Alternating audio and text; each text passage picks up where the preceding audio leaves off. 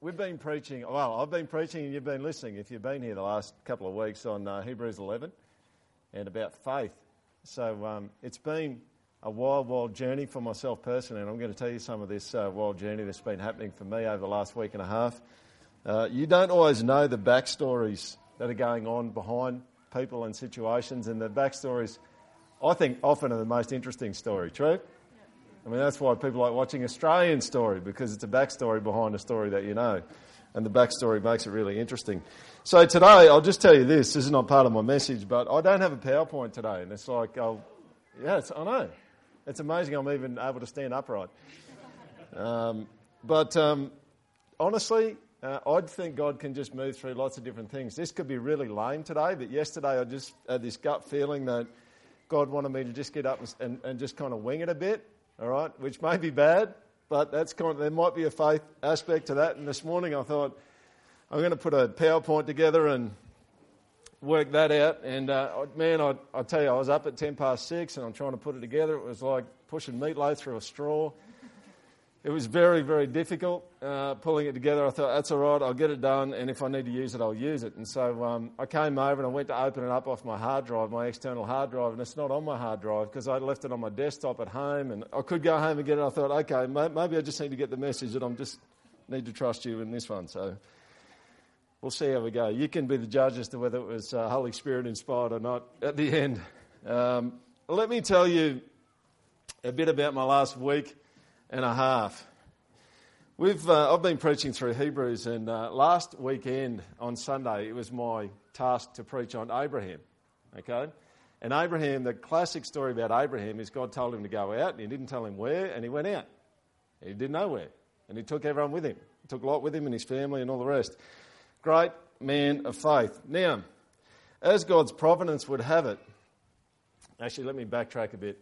Uh, those who have been around here long enough that we know that uh, the project's huge on biblical counselling. Biblical counselling is just a biblical approach to helping people with deep issues that's way better than anything secular psychologists and psychiatrists can offer because people at a core level are spiritual, not psychological. They're not biological machines. They're not. Anyway, that's a mouthful. That's what we think.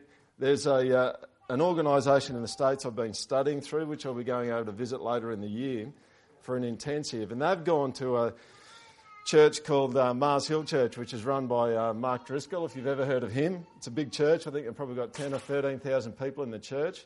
And uh, so they've developed this course called Redemption Groups because they found that there were people in the church that had had some pretty serious trauma actually happen to them. They'd either been physically abused, sexually abused, raped, uh, that had massive addictions, that kind of stuff. And it's been in our heart at the project to run redemption groups, which is what they run over there. So early in June, sorry, in the first half of 2012, I'll get to, I'll cut to the chase in a minute. I've just got to set you up, right? Early 2012, in the first half, uh, one, one of the members of the project and I, she's a chaplain at the school here. We ran redemption groups in the high school here in senior high. It was absolutely amazing. We found out after that that you're not allowed to do it unless you've been trained because it's a bit dangerous to uh, do it given the kind of stuff that you're handling, which in classic convict style, I thought, after that, I thought, I don't care. I'm going to do it anyway.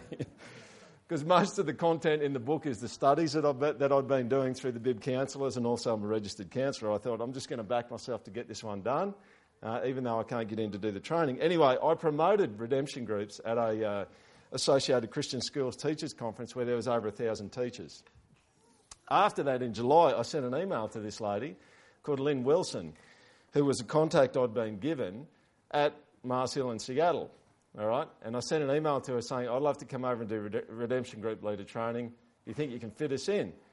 She never replied. Uh, a few months later, someone replied from a different email address because I tried a different one, and they said, You're too small, you don't have enough leaders, your church is only 80 people, so we're not going to be able to, it, doesn't make sense for you to come and do it. And I said, Thank you. Um, Wednesday, a week and a half ago, I got an email from Lynn Wilson. Almost two years later. All right? I got two emails from Lynn Wilson and a voicemail message on the school's voicemail machine in one night. Now, I don't know about you, but straight up I'm going, that's really bizarre. And the email read something like this Your email's just popped up to me. All right? I don't even know how, and I want you to consider whether you'd come over for redemption groups, redemption group leader training, which starts tomorrow. so we're talking a week and a half to pull together um, going to Seattle. All right? Now, there would be, right now, there would be nothing more I would want to do than to get over there because they have a really cranking biblical counselling ministry and it's plugged in really well into their church and community groups and she's kind of the manager of it. I just thought, man, you could do some sweet stuff if you could get over there. Anyway, as God's providence would ha- have it, I'd actually lost my passport, right? But for some reason, I just decided on the Monday before that I needed to go and apply for a passport. Okay? So I went and applied for a passport on the Monday, and then on the Wednesday, this thing happened Wednesday night. Anyway, Thursday afternoon uh, at about 10 to 3, she calls the school to talk to me from wherever she was, in Seattle or whatever. We talked for half an hour.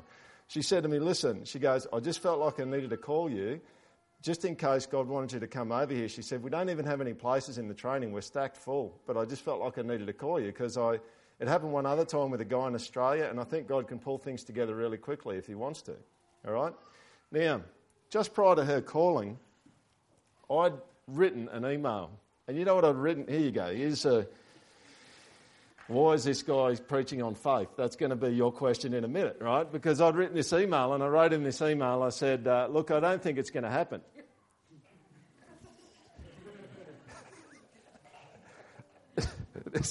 some of you are going, is, is that it? Can we go home now?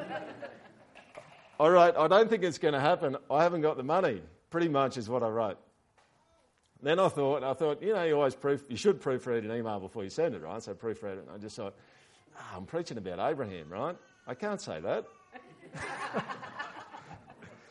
so I went back in and I rephrased it and I said, look, I don't know how that's going to happen. I said, it's possible if God pulls it together, but I just don't know how it's going to happen. So I, I, shot the email off to her. She calls me. We talk for half an hour. Uh, in a sense, uh, we just identify with each other. It's the same kind of approach, training. They're trying to do. They're doing the same thing with ten or thirteen thousand people. We're trying to do with 130 or 150. And it's all, man, it just all sounds really good. She goes, You need to have good community groups happening to get training. I check. Uh, you need to have embedded this framework into what the church is doing. Check you know, and she just went through all these things. I'm going, well, that's us. I'm just going, okay. So I, um, the big, there was a bunch of big problems. The two main problems is where the heck was this money going to come from for me to even go? And you might go, oh, you can take it out of the church budget. Well, we've just told everyone that we're running 500 bucks a week short as it is, and I just don't think it's a time to take $5,000 out of a budget. all right. So that was was off the charts totally, we'll update you in a month. But the budget's doing okay, by the way. All right, we're doing, we're not going broke. God's uh, blessing us. Anyway, are you okay with this story? Is this all right? This is this is a weird story. So you, I, I literally may not have been here today or next week. Like it was, you're about to find out how close it really was. Anyway, so Thursday afternoon, a whole kind of side story is it looks like, I'm not going to mention any names, but it looks like God's stirring up a, a, a, a, number of people in the project at the moment to engage with people with these, this kind of brokenness. All right? It's really interesting to watch it. Now, I don't know whether he is and what he's putting together, but it looks like he's stirring some people up. And I came to the uh, conclusion by Thursday afternoon, late Thursday afternoon, I just thought, there's someone else that I need to take with me. And I just honestly had a gut feeling. I just thought, I think God might want this other person to come with me. So I send an email off to her and I'm just going, hey, listen, you don't have a spot for one, but I think two of us need to come, right? And uh, she, I don't think she even replied to that one.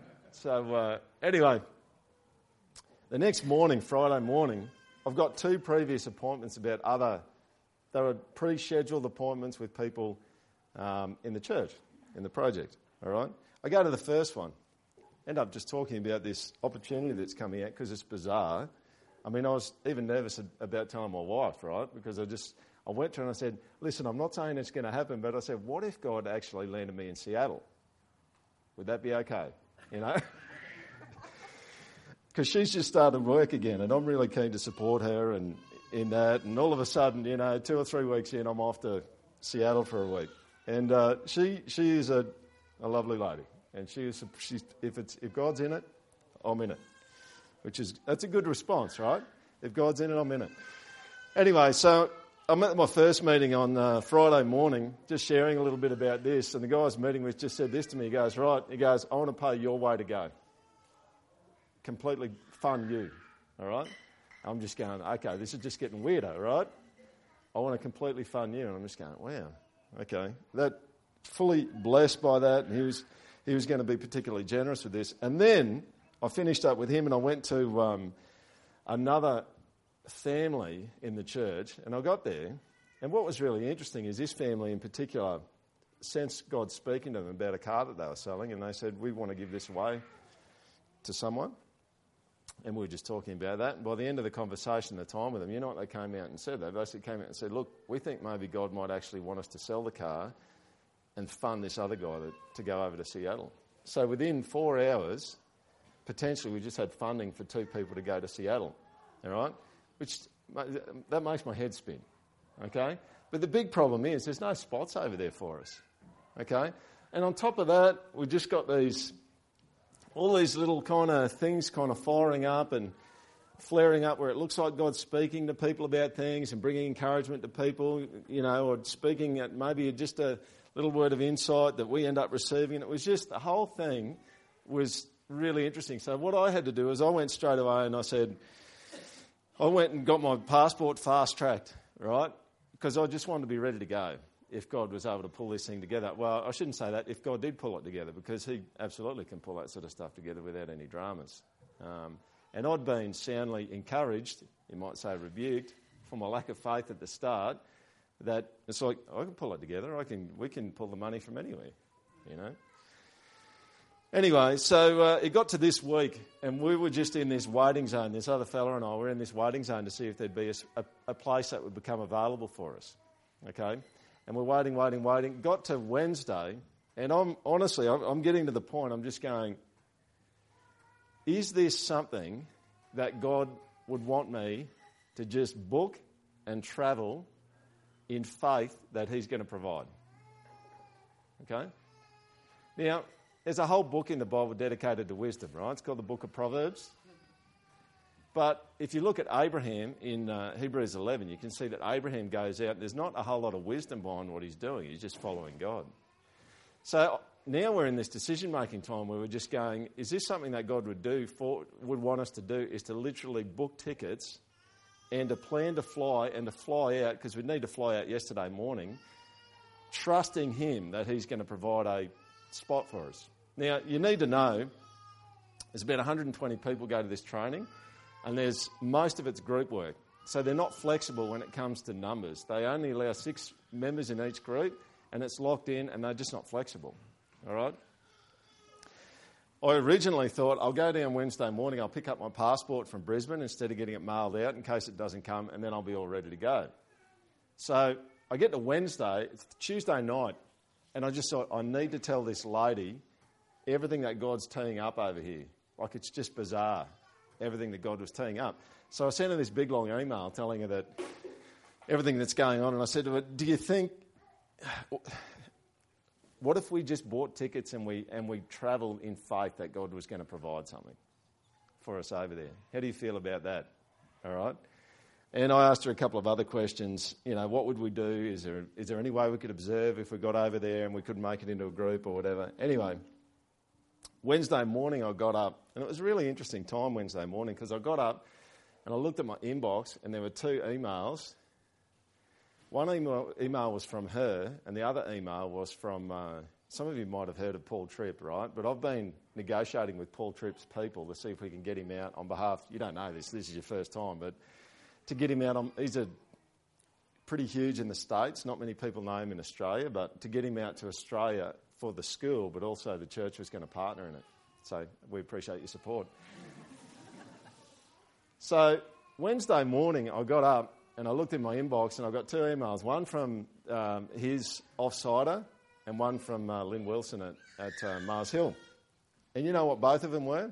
Both of them were uh, smackdowns, probably the best way to put it. All right? The Paul Tripp guy, like they, they did it nicely because they're Christians, right? But the, the Paul Tripp one, not that Christians always do it nicely, by the way, but the Paul Tripp one was they, they basically said, in a nutshell, they said, if you can't guarantee us a thousand people, Paul gets 600 invitations to speak every year. We're not going to come for less than a thousand. Basically, is what they said. I'm just going, eh, okay. It would have been nice maybe if they just said, we'll, we'll pray about that one, but we think maybe a thousand. But anyway, maybe they did pray about it. So I got that one, and then I get this one from Lynn Wilson, and she says, she was quite succinct. It was probably two or three sentences. She says, We do not recommend that you travel without having a place in the group. Uh, pretty much there's nothing else we can offer you, really, is what she said, other than if you actually get a place in a group. All right? So at that point in time, I'm just going,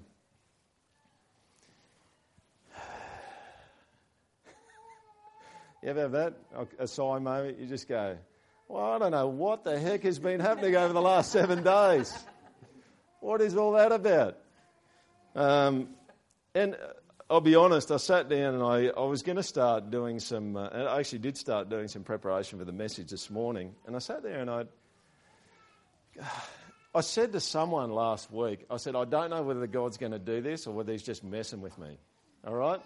Because he messes with me before I preach most of the time, right? Every week there'll be something going on, and I'll just go, why is this going on? You know, and oh, I can see there's a correlation between that what I'm preaching on on Sunday. And so um, it was a really interesting time without going into huge detail of me just sitting there on Wednesday morning and not academically working on preparing a message, but just sitting there and just reflectively processing. Because I was, I'll be honest, with you, I was really disappointed. I was really disappointed. And it was probably the, the time in my life where it, it has been probably the most stark expression of, of God's movement and God's activity of any time in my life. And if, you, if there's anyone here that's like me, it, so I have moments where I just think, is that really God doing stuff, or is that just us talking ourselves into the fact that God's doing stuff? Do you know what I mean? And I, I kind of I get that quite a bit and, and it kind of makes me nervous when Christians kick around and they go, God's doing this and that. And some of it maybe he is, but other stuff I just go, well, I don't know. Maybe he is, maybe he isn't. I don't know. And I'm just not, I'm not confident that it's as certain as, as what you're saying. And I'll be honest with you, I was in that kind of place a bit on Wednesday morning. I was just going, man, I just thought you were doing all this stuff. And all of a sudden you do something different. And, the, and, you, just, and you just turn around and it just goes a different way. And I could sense within myself the seeds of doubt starting to creep in and doubt toward God and what God's up to and His reality, to be honest. Because you're just going, man, this was, this was, I mean, I haven't even told you everything. If I told you everything, you just go, I rang a mate of mine in Sydney about it who's been to one of these training things, and I told him, he goes, mate, that's God. We've just got to work out how to get you a place. And then all of a sudden, there's nothing. There's nothing at all. And I tell you, I'll finish the story in a sec, but you know what I realised on Wednesday morning? And it's okay, like, God does not call us to be stoic, right? The Stoics were people who thought emotions were bad. Is it, is it wrong to be disappointed? No, it's, well, not necessarily. That's probably the best answer, not necessarily. Is it wrong to be excited about. Is it wrong to be excited about the potential of something happening. What do you think? No, it's not, right? It would be a significant problem if I didn't get excited about something that was exciting, true? That would indicate there's some kind of weird malfunction going on. And if I didn't get disappointed about something that was disappointing, that would be weird too, true? Okay, so I sat there in, and this is the beauty, for me, this is the beauty of um, the biblical approach to people and understanding people is that I sat there and I just thought, I need to reflect on this and I need to reflect on why I'm disappointed. Disappointment's not wrong, but it might be that there's a problem with why I'm disappointed. And you know what I noticed in myself was this I actually noticed in myself that I'd subtly shifted from hope and active trust in a person to hope and active trust in an outcome. Does that make sense? Because it just looked like it was going to happen. And I was so excited about it happening. I just, honestly, if you'd asked me, I'm just going, I think this is just going to happen. I think we just need to book plane tickets and we need to go. Now, that's not the most abhorrent thing in the world, all right? But I hope you can see that's, that's a little bit of a problem. And it's, it's one of the things I just wanted to share with you today is that I think a large amount of the trouble that we have with faith is that most of the time our faith and our active trust is actually banking in a particular outcome rather than banking in a person. Does that make sense? Like it's just a massive issue. It's a massive issue. And let me give you a couple of examples. We at the project think that God wants to heal people. Okay? There's no problem with God's desire and with his power. But we also think that there are times when God wants to leave the full restoration till when he comes back and he sorts everything out and totally redeems everything. It raises an interesting question. I mean, I've been around a lot of people who talk about praying for someone's healing in faith, all right? And the really interesting thing about praying for someone's healing in faith is most of the time I've heard people talk about praying in faith for someone's healing, they are talking about faith in a particular outcome. You've got to believe that God's going to heal this person, and that's what your faith is in. Do you get my point? The big problem with that is if God doesn't bring about that particular outcome, what's going to happen? People are going to doubt.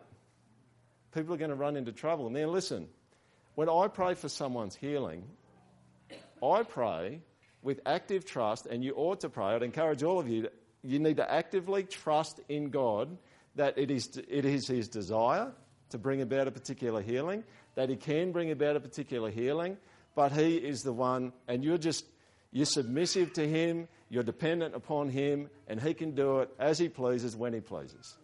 True? Yeah, you ask for it now. You should always ask for it now. But you're not depending in an outcome, you're depending in a person. And some of you probably are in a situation where, or have been in situations where you don't trust God because He didn't do what you wanted Him to do. And I just want to tell you, most of the time He doesn't. True? He doesn't do what you want. And I'll give you one reason why He doesn't do what you want. He doesn't do what you want because most of the time the things that you want are the things that you love the most in your heart. They're connected to your idolatry that's in your heart. And it would actually be the worst thing that he could do to give you the thing that you want. Now, if you were to ask me, I'll be brutally honest, if you were to ask me, was there a part of my heart that was enlivened with the thought that I could be someone significant because someone in Seattle wants me to go over? Absolutely, there was. Do you see the thing? The gas, the fuel, the energy often that fuels the way that we want God to act in a particular situation is actually not about trust in a particular person. It's about trust in a particular outcome that you want because that's the thing that's more important to you sometimes than what God is. And that's one thing we talk about at the project a lot is that people worship all the time. You can't help worshipping, you do it all the time. And you either worship God or you worship something else. And what tends to happen, and this is one of Mark Driscoll's lines, is he says, Good things become God things, and that becomes a bad thing. And it just, I mean, on Wednesday morning, I was able to sit and think about it, and I just thought, I'm disappointed because I didn't get the outcome I wanted. But my outcome was tarnished by what I wanted and by my own weaknesses. Now, I don't think God is a tyrant who's just going, okay, because you're not perfect, I'm not going to give you something that's good, right? I don't think he's punishing me by not pulling it together. Okay? I just know that my desires on the inside get mixed up, and my desire, my, my subtle switching from trust in a person to trust in an outcome, which I didn't even notice, probably had a bit to do with the things that, I, that my heart longs for that go over the top of him sometimes. Does that make sense? And what you see, and this is what we've been seeing in Hebrews 11, is God regularly puts a twist at the end of something. Does anyone notice this? You think something's going to go a particular way, and then He just doesn't do it. Now, if your faith and your active trust is in a particular outcome, at that point, you get cranky with Him. Because that's not what you're supposed to do.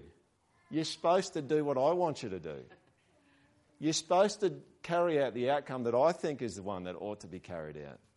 But he won't do it because you know what? it's not loving for you. It's not loving you for Him to let you get the thing that rules your heart and that destroys you. You wouldn't do that. I mean, parents don't do that. You see your kids when they're young and they want to head in a particular direction, and you stand and you stand in their way. And all they can see is you being unfair and not doing what's best for them. But you know you're doing what's best for them because they can't see it. And it's this, I mean, we saw it in Abraham's life last week. God says, calls him to uh, offer up his son as a sacrifice. So he goes up on top of the hill and he believes that God's going to raise him from the dead. But you know what? He didn't have any particular. I mean, obviously that's what he expected, but his faith was in the person of God, that God would come through and do what he said he would do. And then there's a ram in the bushes. All right? Twist a lemon. there's always a twist of lemon. It doesn't play out the way that we think it is going to play out. So let me tell you the rest of the story.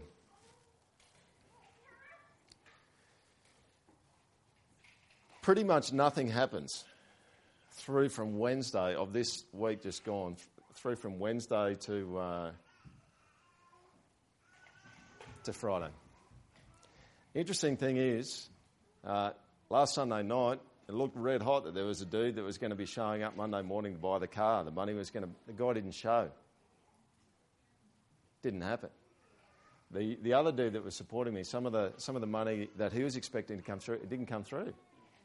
And so, in this really short period of time, it was about a 24 hour period, all the current was heading in one direction, and then all of a sudden it spun around and it headed back in the other direction. Now, I said to the other fellow I was going to take with me, I said, let's give it till lunchtime Friday. All right? Because I need to get down to the passport office in the middle of the city by uh, 4 p.m. to pick up my passport. After that, it's incarcerated for the weekend. Well, 2 o'clock came and went. And uh, my passport literally is down in Brisbane. All right? And do you know what? That's okay. It's okay. The Psalms say in Psalm 115, it says, The Lord God is in heaven. He does whatever pleases him. And you know what? My future, I mean, some of the reactions you could have is, man, that's, you just missed out on a sweet opportunity. You just go, well, not really. I, I'm only missing out on a sweet opportunity if my trust and my hope is actually in a particular outcome. But if my trust and my hope is in a person, it changes it. So I'm on the mower yesterday morning. And I've got, uh, you know, like everyone, I've got an iPhone, I've got apps on it, and I try to turn them off in the notification center. And every time, every now and then, a message goes off, and you go, "Is that a message or is that a dumb app or something?" Anyway, so I'm on the mower and I'm mowing. It's about ten past eleven, and uh, a message comes through on my phone. And I just kept mowing. I just thought, no, I'm just going to keep mowing because this is probably one of the dumb apps I've got. Then it went off again. Okay, it's a message. You know who it is? It's Lynn Wilson. And you know what she said in the message? She said, We've just had someone pull out. All right? Now, here's the interesting thing about it yesterday. If I had my passport, I'd probably be in Seattle today. All right? But passports office was closed. I rang them. There's no way of getting my passport. I probably, I reckon I was a good shot at being able to get a flight to LA uh, on a Saturday afternoon from somewhere on the eastern seaboard. All right?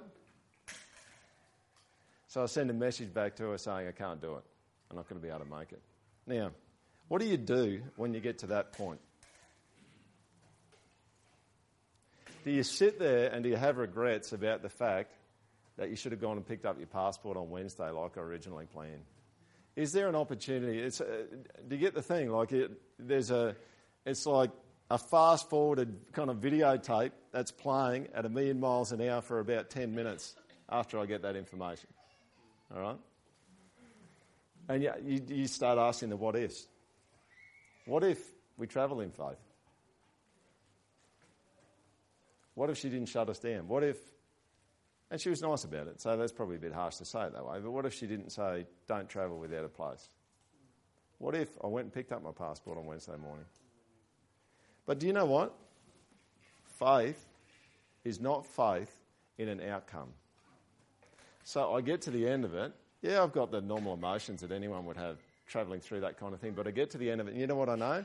What I know is this: is that I'm following a person, and that person can organise for me to get a passport when it doesn't make any sense to me. And if he actually wants me to be there, I'll be there. I think he can do that. And I think he does do it. And the whole week has taught me that he can do whatever he wants. And the weirdest thing about it as a Christian is you've just got to try and keep up with him. You know, it's, it's like you're trying to walk in his shadow all the time, but you just don't know whether he's going to go left, right, straight ahead, or back up at any point in time. And you know what? This is my encouragement to you out of my story is you need to be really nimble. You need to be agile. You need to be flexible. You need to be ready to be disappointed about your own plans because your plans are not that good. All right? And mine aren't that good. His plans are always good. And they're always going to be the best. And one of the things I've been challenged about is is my character up to scratch for where God might want to lead me? If God does something with me that's amazing, in His definition of what amazing is, am I going to be able to handle that? And it was a sweet opportunity. I, I, don't, I don't think God, I don't, God doesn't, is not, I don't feel God's frown toward me. I don't feel Him being upset with me. I feel, I feel His favour, but I feel the favour of a loving Father who's taken me on this journey to show me I can do whatever you want, Peter. Oh, sorry, let me rephrase that. I can do anything. That was very badly said. He doesn't do whatever I want. He, go, he can do whatever he wants to do. The Lord God is in heaven. He does what pleases him. And you know what? The dynamics, a lot of time, I reckon, with God, we, we treat God like a machine. You stick a prayer in, you uh, stick a whole bunch of variables in, and this is kind of the result that you should get. And then you get disappointed because he doesn't do things the way that you want him to do it. It's like the machine's malfunctioning. The machine is not malfunctioning. The way it works is you're in relationship with him. That's what it's meant to be. And when you're in, in, a relationship with someone or you have a friendship with someone, it just goes up and down all the time. And it kind of jags all over the place. Have you noticed that? It can be really close one minute, and then it can be distant another minute. And you know, you just got to be prepared and you've got to be agile to follow him where he wants you to go. Now, I'm going to finish in about five minutes, and we haven't even opened up Hebrews yet. So, if you've got a Bible, I'd love you just to open it up to Hebrews 11. Hebrews 11. One of the things I was thinking about doing today in church is just going, okay, how about everyone just share with someone else a step of faith that, that they took in the last week? However big or small it is. We ought to have 100 stories, true? However big or small, it, it's, it's not about going to Seattle. It's about, it might be about talking to your next door neighbour who you haven't really talked to since they moved in. Hebrews 11. I'm going to make a few comments as we go through, and then I'm going to finish with a story. I'm going to start at verse 20. By faith, Isaac invoked future blessings on Jacob and Esau. By faith, Jacob, when dying, blessed each of the sons of Joseph, bowing in worship over the head of his staff. Note verse 22. By faith, Joseph. Now, Joseph was the one that God raised up in Egypt before the famine to save people and ended up saving the people of God. Think about this. By faith, Joseph, at the end of his life, made mention of the exodus of the Israelites and gave directions concerning his bones. He didn't get it. He didn't get the promised land. He didn't get God delivering the people, right? And can you imagine this guy? I mean, I was just um, talking to someone this week whose uh, mother's very sick, and um, she's had to plan her own funeral. And uh, he just reflected with me about how harrowing it is for someone to actually have to plan their own funeral. Can you imagine Joseph? He's dying. And you know what he's saying? He's going, Right, let me tell you what's going to happen. After I die, God's going to free all of you lot out of Egypt, and you need to take my bones when you go. I mean, that's, that's some pretty amazing trust and faith in God's word, isn't it? In what God had said. I mean, most, probably most of us, or maybe just me, if you're faring way better than me, I'd be just going, oh, this is going to hurt, you know, probably dying. and he's going, okay, here's the deal. I haven't got it. I didn't get the promise. I didn't get the outcome. But the outcome's going to come because God's true to his word. Now, I don't know what it's going to look like, but when it happens, just take my bones, can you? Can you just stick them in a box and carry them out? Let's keep going. 23. By faith, Moses, when he was born, was hidden for three months by his parents because they saw that the child was beautiful. Yeah, what's really interesting about this is the commentators actually say the parents of Moses deduced because he was a good looking baby that God was going to do something sweet with him. That's what it says, right? I asked my, my boss is just a guru on Moses, my principal, and I said, Why did they hide Moses? He goes, You tell me. I said, Because he was good looking. Now, isn't that another weird thing about God's plan? We can make some of the weirdest, fickle decisions, and God, for a whole nother reason, decides that He's going to use that weird, fickle decision to do what He wants to do. True? Now, I mean, it's clear, the scriptures are clear uh, in the selection of the, uh, the Uh, of King David, I think it was. God said to Samuel, God doesn't look on the outward appearance, but he looks on the heart. So here you've got a family that's made a decision on the outward appearance, stuck their kid in a boat on the Nile River because the Pharaoh wanted all the baby boys slaughtered, and God works through a good looking kid. It's amazing. Let's keep going. And they were not afraid of the king's edict. Do you know something? That fear malfunctions in the presence of faith. Now, you could say faith malfunctions in the presence of fear, but that's not true. Active trust, when it's present, makes fear malfunction. All right? And you can see here that the parents, they've got this guy who's in charge of them, who's telling people to kill all the baby boys, and they don't fear what he thinks. They make the decision about what they need to do uh, based on their trust in God. 24. By faith, Moses, when he was grown up, refused to be called the son of Pharaoh's daughter. Imagine that. There would be no better household to live in than Pharaoh's household in terms of the wealth, the riches, and the power. Listen to this choosing rather to be mistreated with the people of God than to enjoy the fleeting pleasures of sin.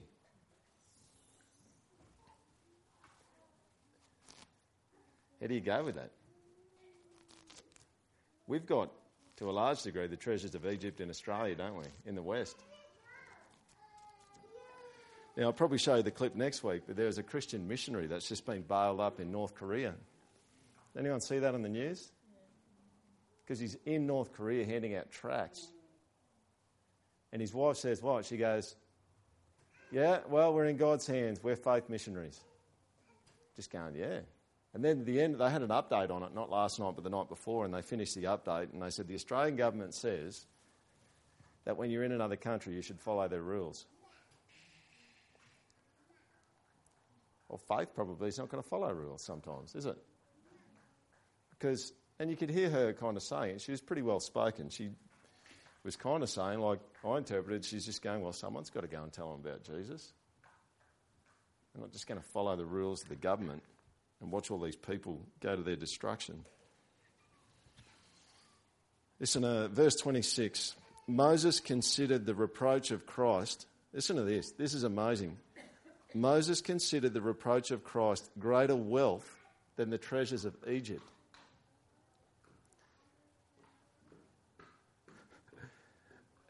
That's intense, right? Faith, that's what faith does weird things, right?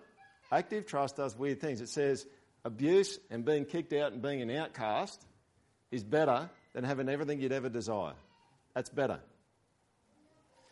By faith, he left Egypt, not being afraid of the anger of the king, for he endured as seeing him who is invisible. Now, some of you would know from Hebrew, uh, Exodus 2, I think 14 and 15 it is, that Moses fled from Egypt because he was afraid of the anger of the king, right? So it looks like we've got a bit of a contradiction here. The really interesting thing is, if you look at the uh, Exodus 2, verse 14 and 15, it actually doesn't, you actually don't know how far it is between when he was afraid of the king and when he actually fled. And one commentator's actually said they kind of dance all over the place. This is a bit of an awkward one, to be honest. They kind of dance all over the place. And one, some commentators say what it's talking about is the Exodus, but that doesn't really work because it seems like he's working through a, a chronological kind of thing here. Um, but one commentator said this. They said Moses had more options than just running away. He could have organised a slaves revolt. And there are obviously a lot of them. And this commentator suggests there was a gap between the moment that he killed the Egyptian that was abusing the Israelites and the moment that he actually fled. And when he fled, he fled in faith, not out of fear, which seems to be consistent with what the Jewish tradition teaches about Moses, that he didn't actually flee Egypt in fear. So you can look at, if you're really interested in it, you can look at um, Philo or Philo and uh, Josephus. The Jewish tradition is really clear. He didn't flee Egypt out of fear. Anyway, but look at why he didn't flee Egypt out of fear because he saw him who is invisible. Now that's an ongoing seeing. Verse 28 By faith he kept the Passover and sprinkled the blood so that the destroyer of the firstborn might not touch them. By faith the people crossed the Red Sea as if on dry land, but the Egyptians, when they attempted to do the same, were drowned. By faith the walls of Jericho fell down after they had been encircled for seven days. By faith Rahab the prostitute did not perish with those who were disobedient because she had given a friendly welcome to the spies. And what more shall I say? For time would fail me to tell of Gideon, Barak, Samson. You should look these up. Look up the stories in the Old Testament and find out what they did. It's amazing. Gideon, Barak, Samson, Jephthah, of David and Samuel and the prophets, who through faith conquered kingdoms, enforced justice, obtained promises, stopped the mouths of lions, quenched the power of fire, escaped the edge of the sword, were made strong out of weakness, became mighty in war, put foreign armies to flight. Women received back their dead by resurrection. Who's up for that? Put your hand up if you're up for that. Anyone? Are you serious? Like a quarter of you put your hands up. Who's up for that? That's good, right? But here's the problem the next bit. And that's often the problem in the Bible is the next bit. Some were tortured, refusing to accept release. Tortured. It's like they're going, man, you start talking about Jesus and we'll let you go. I'm happy with torture. So that they might rise again to a better life. So they've. I get to that. Others suffered mocking and flogging and even chains and imprisonment. Who's up for that?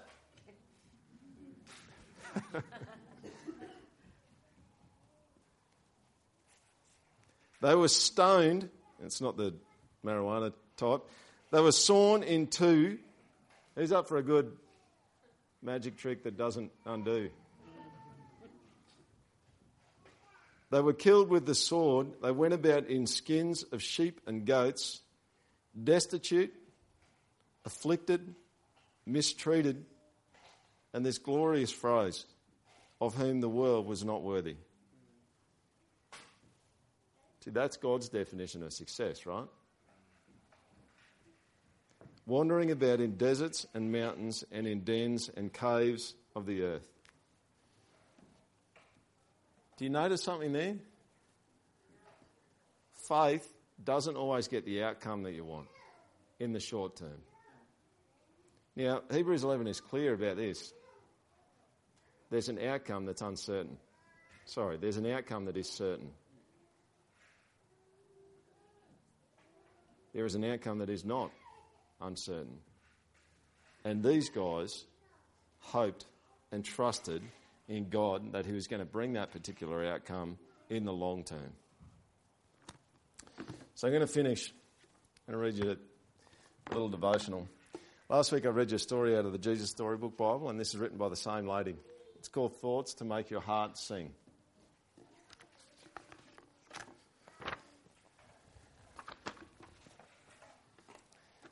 She has a beautiful way of putting it. Listen to this. What, what could you do with your whole life to make God happy? It's a good question, isn't it? If you had to answer that, if you had to write it down on a piece of paper, what could you do with your whole life to make God happy? What would you write down? She writes, compose a symphony, climb a mountain, build a cathedral, paint a picture, write a book, invent something brilliant, pray for hours and hours. Now, God might ask you to do any one of those splendid things, but do you know what's more beautiful to God than anything else? What He loves best? What makes Him happiness, happiest? When you trust Him and believe that He loves you.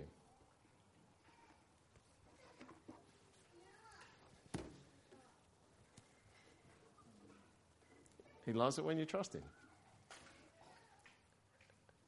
We're not just talking lip service trust. We're not talking Sunday trust. We're talking functional trust, second by second, minute by minute. He just loves it.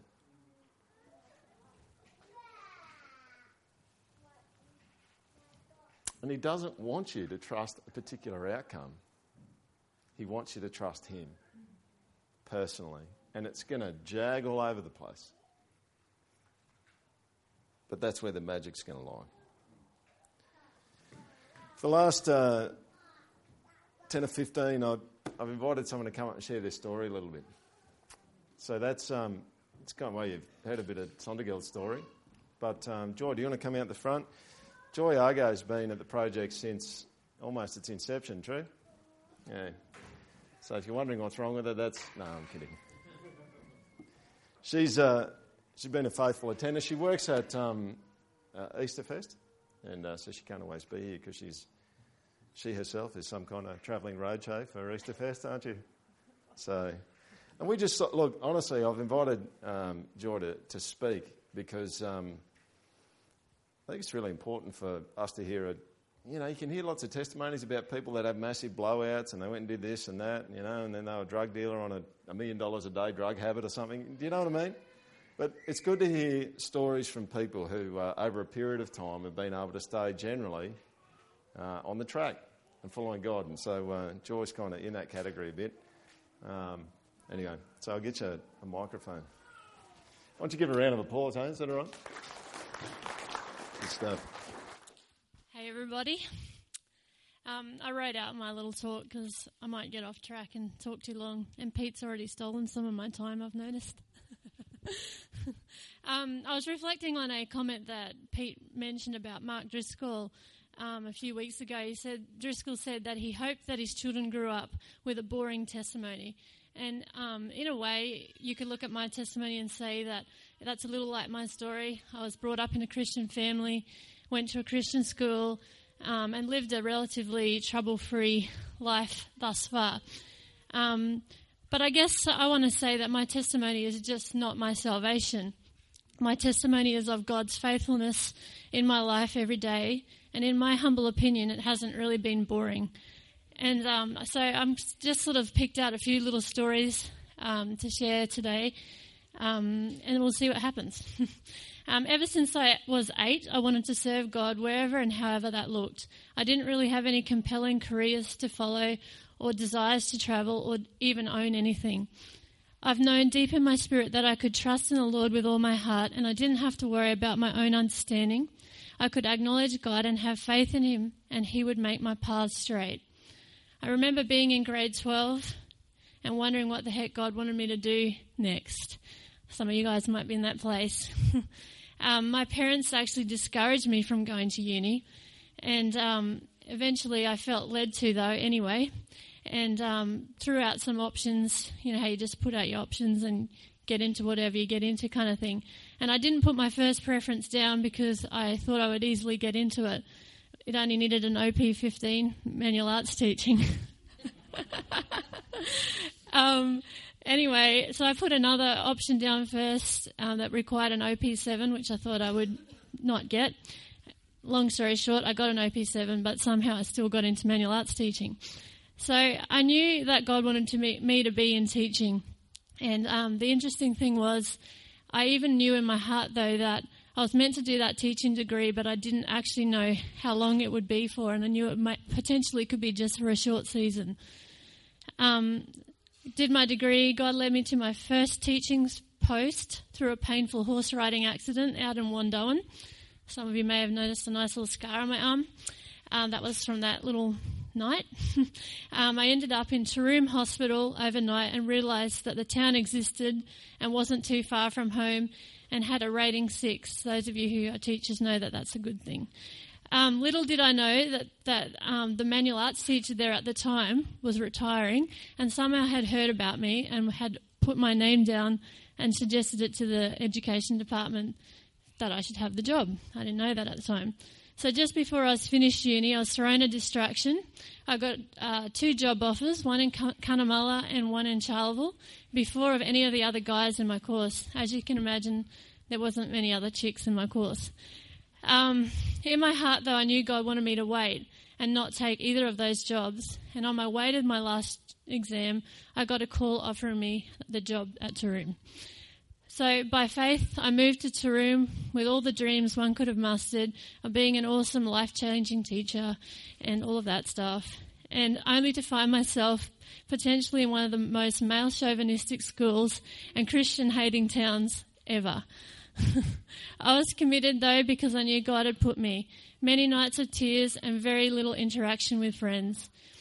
At the same time, God, when I went out there, God sent a Christian principal to the school um, which obviously had its pros and cons, being friends with the principal. Um, at that time, though, those six months that I was out there, it was the most, probably, even though it was the hardest times, um, it was definitely the time where I grew close, closest to the Lord because He took, stripped away everything, all my identity um, was gone, and I only had Him. Many lonely nights after six months there, my principal called me up and said that if the school lost another student, I would be the first teacher to go, and that I might like to pray about where I ended up next. Get back thrown into the pit of going wherever. Um, that was on the Friday. The, that weekend, I was coming to Mount Tamborine for a training camp, and I told possibly about two people about my new predicament. I really hadn't thought much about it, and when um, I got back to Taroom. Monday after school, I got a call from a principal at Mueller College in Brisbane saying, This is probably a bit of a bum steer, but how would you like to start teaching at Mueller College in six weeks? I was gobsmacked. How in the world did he even know I was looking? He didn't, but God obviously did. To cut a long story short, I ended up at Mueller College. Funny story though, um, in my last couple of weeks at Taroom, I kept it a secret that I was leaving because I didn't really want the guys to make it any more hell for me. And um, one day I went to the post office, you know, the little boxes things, to get my mail out, and a voice from the other side of the box said to me, I hear you're leaving and going to Mueller College. The post office guy somehow was related to the dude I was going to be teaching with at Mueller. Small town, I tell you. um, anyway, Mueller was amazing. My, it was like my stress rolled away. I could sleep at night. The students thought having a chick man arts teacher was actually cool, and I replaced someone they didn't like. so, like, life was rosy. Um, when I was still at uni, I actually was a youth leader at Minden Baptist. And um, somehow got myself roped into organising a concert for a band that was making some waves at the time, Alabaster Box. Um, we ended up ho- holding a concert and um, a couple of hundred more youth showed up than expected. I'd say they were expecting about 20. And um, Peter Pelican's band, I think they were called Remedy or something, they opened for us.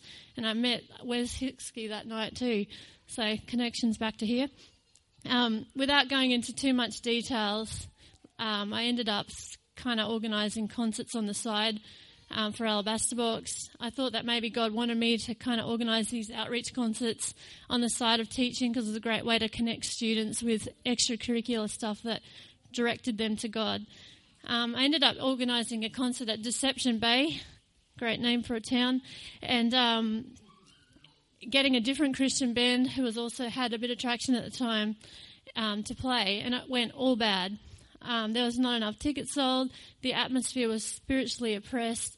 It felt like you could cut a knife, cut the atmosphere with a knife. It was just an incredible sense of like evil or something. When one of the band members got up to share the gospel, there was a mass exodus. I told God that that was an absolute waste of time, that I'd never organise another concert again. Anyway, two days later, I got a call from Alabaster Box asking if I'd organise another concert. And of course, I couldn't say no. And they gave me six weeks to organise it. Sometime um, um, at the time, I be, had been reading the book No Compromise by Keith Green. If you haven't read that book, highly recommend it. Um, I felt like this concert needed to focus on that, and that we got the bands together, we prayed together before the night, and um, it just felt like that was meant to be what was going to happen.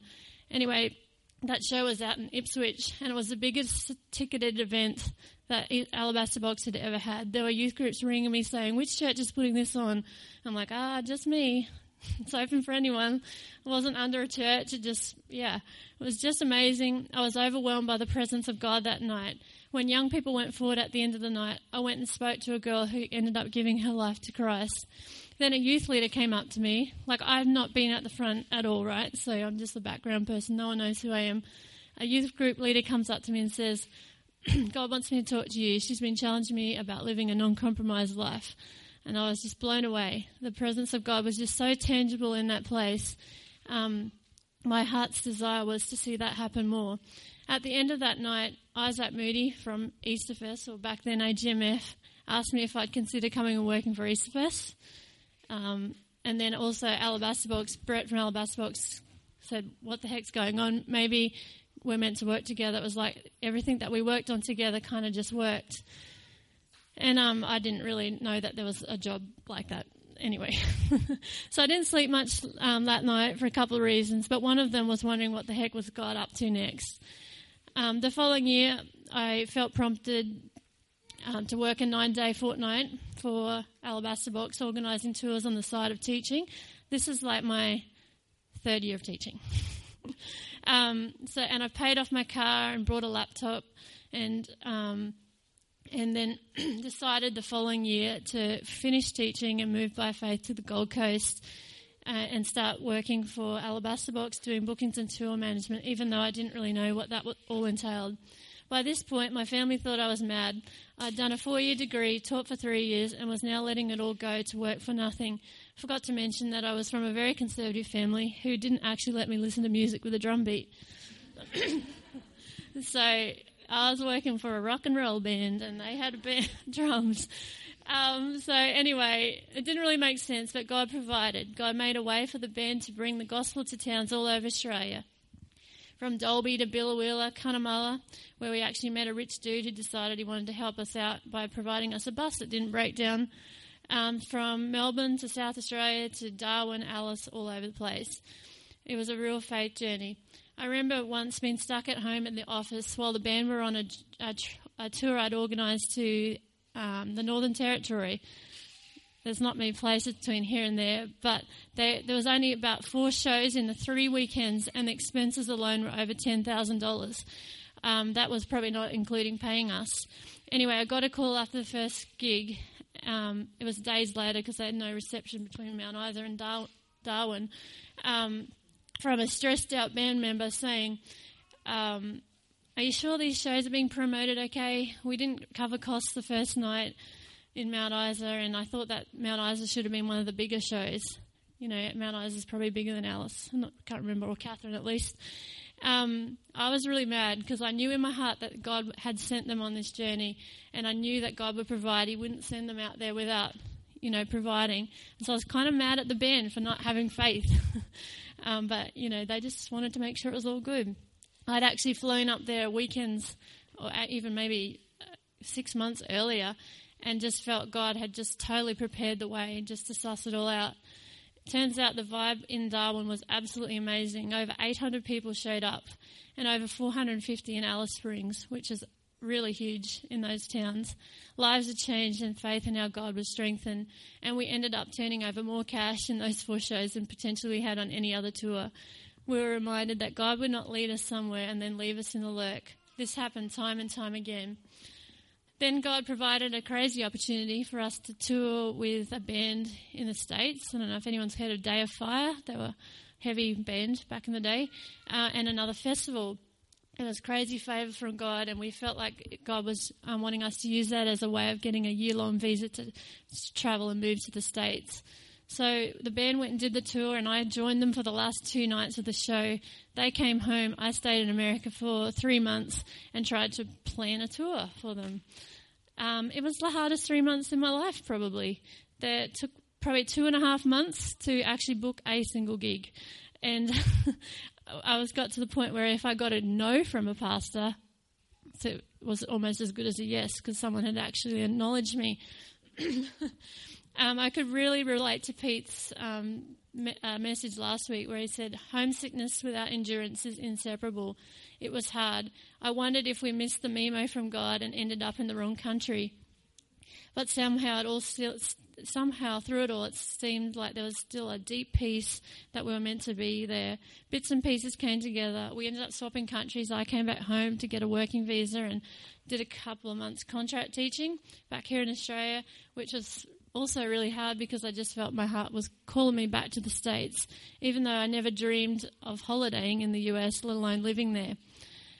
Um, Easter 06, I found myself back in Nashville at New River Fellowship being, which ended up being my church for the next four years, being led and worshipped by the artist Michael W. Smith.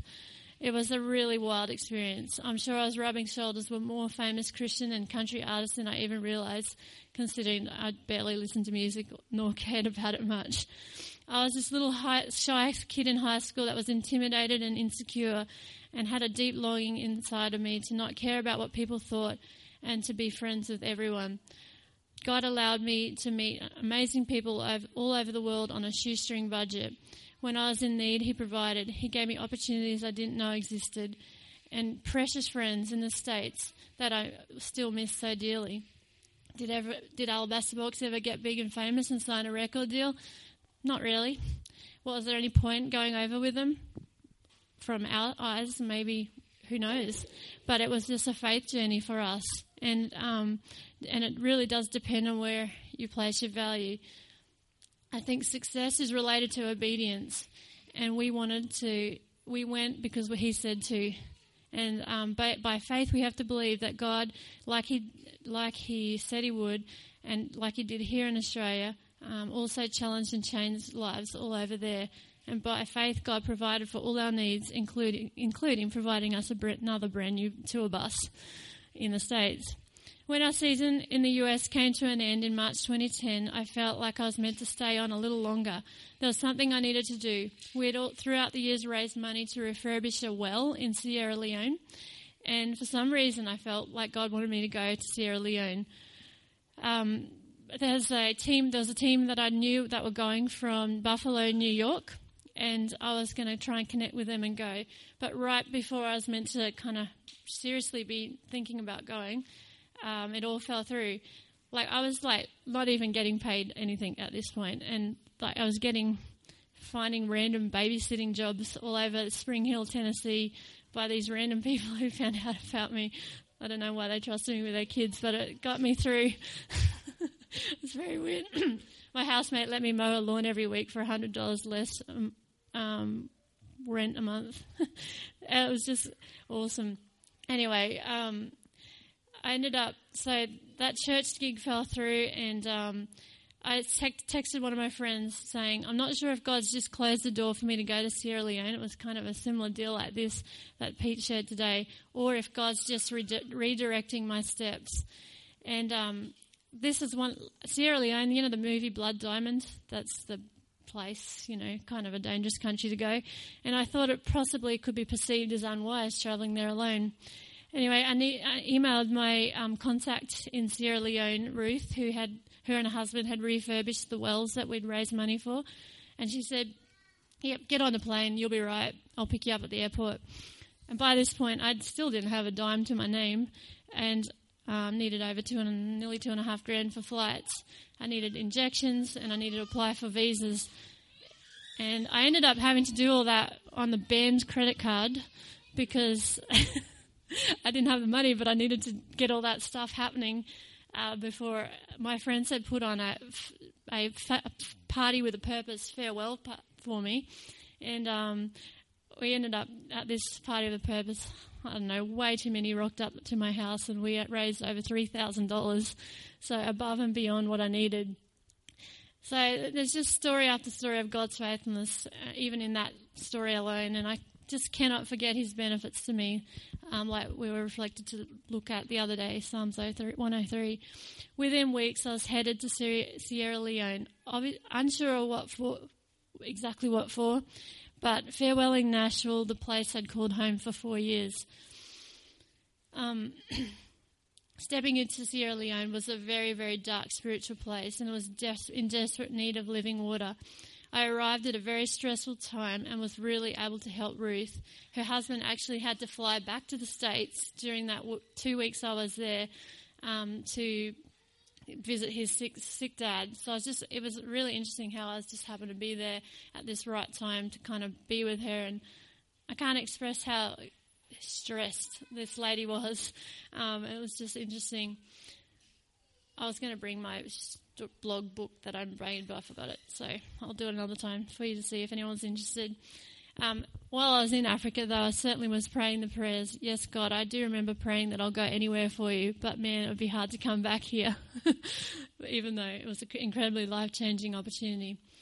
It's a bit tricky to know where to start and stop um, and which stories to share. I'm so grateful for God's faithfulness in, and His plan for my life. There for sure has been some rough patches, many lonely nights wondering why God, God hasn't yet given me a husband to share the journey with but I have to trust that He knows what is best for me. He has never failed me. His plans have been much more had a much more adventurous twist than I could have ever imagined. So, particularly to you young guys who are trying to work out what to do or where to go or who to marry, take the risks. Follow God, that what God's putting in your heart, and He will work out the rest. Ironically enough, as Pete already mentioned, God's led me. God led me home in 2010 and the job offer to work at Easterfest came back at me, and here I am. And for some reason, still sharing in this incredible ministry and still unsure if I'll ever teach again. and that's my story.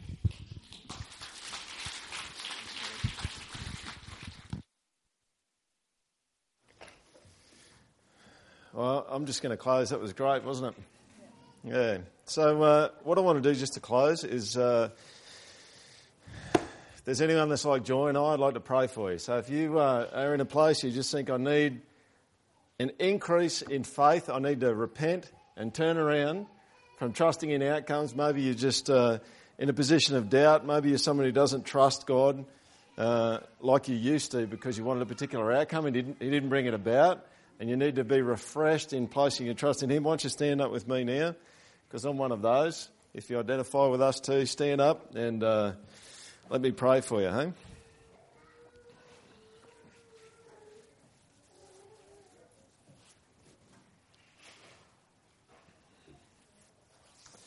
God, thank you that uh, you're faithful and you just keep going. You just keep being who you are. Your character continues, it doesn't stop. When we are inconsistent, when we kind of just turn our face a little bit toward outcomes instead of facing you and trusting in you, you, uh, you keep being faithful and you keep doing what you need to do and you keep drawing us back to yourself. And God, everyone uh, who's standing here now, who's in this category, God, we just want to say sorry to you that we stopped trusting you. And we just want to say sorry to you for the times where we get more concerned about what the outcome might be rather than just following you, rather than trusting you, rather than heading into the place you want us to go with you in a personal relationship rather than based on an outcome. And so, God, I pray that faith, active trust in you as a person, in a personal relationship would rise. God, that it would rise for all of us and that it would rise for those who are standing here now, and that this church would be a hugely fruitful church. As we take risks, as we move with you into areas that we can't see and we don't know how it's going to work out, but it doesn't matter, we're with you. the outcome's not, no, not even close to being as important as just being with you. And we'll just leave you with the outcome. You're a specialist at it. So, I've got to pray your blessing um, on that and on these guys. Amen.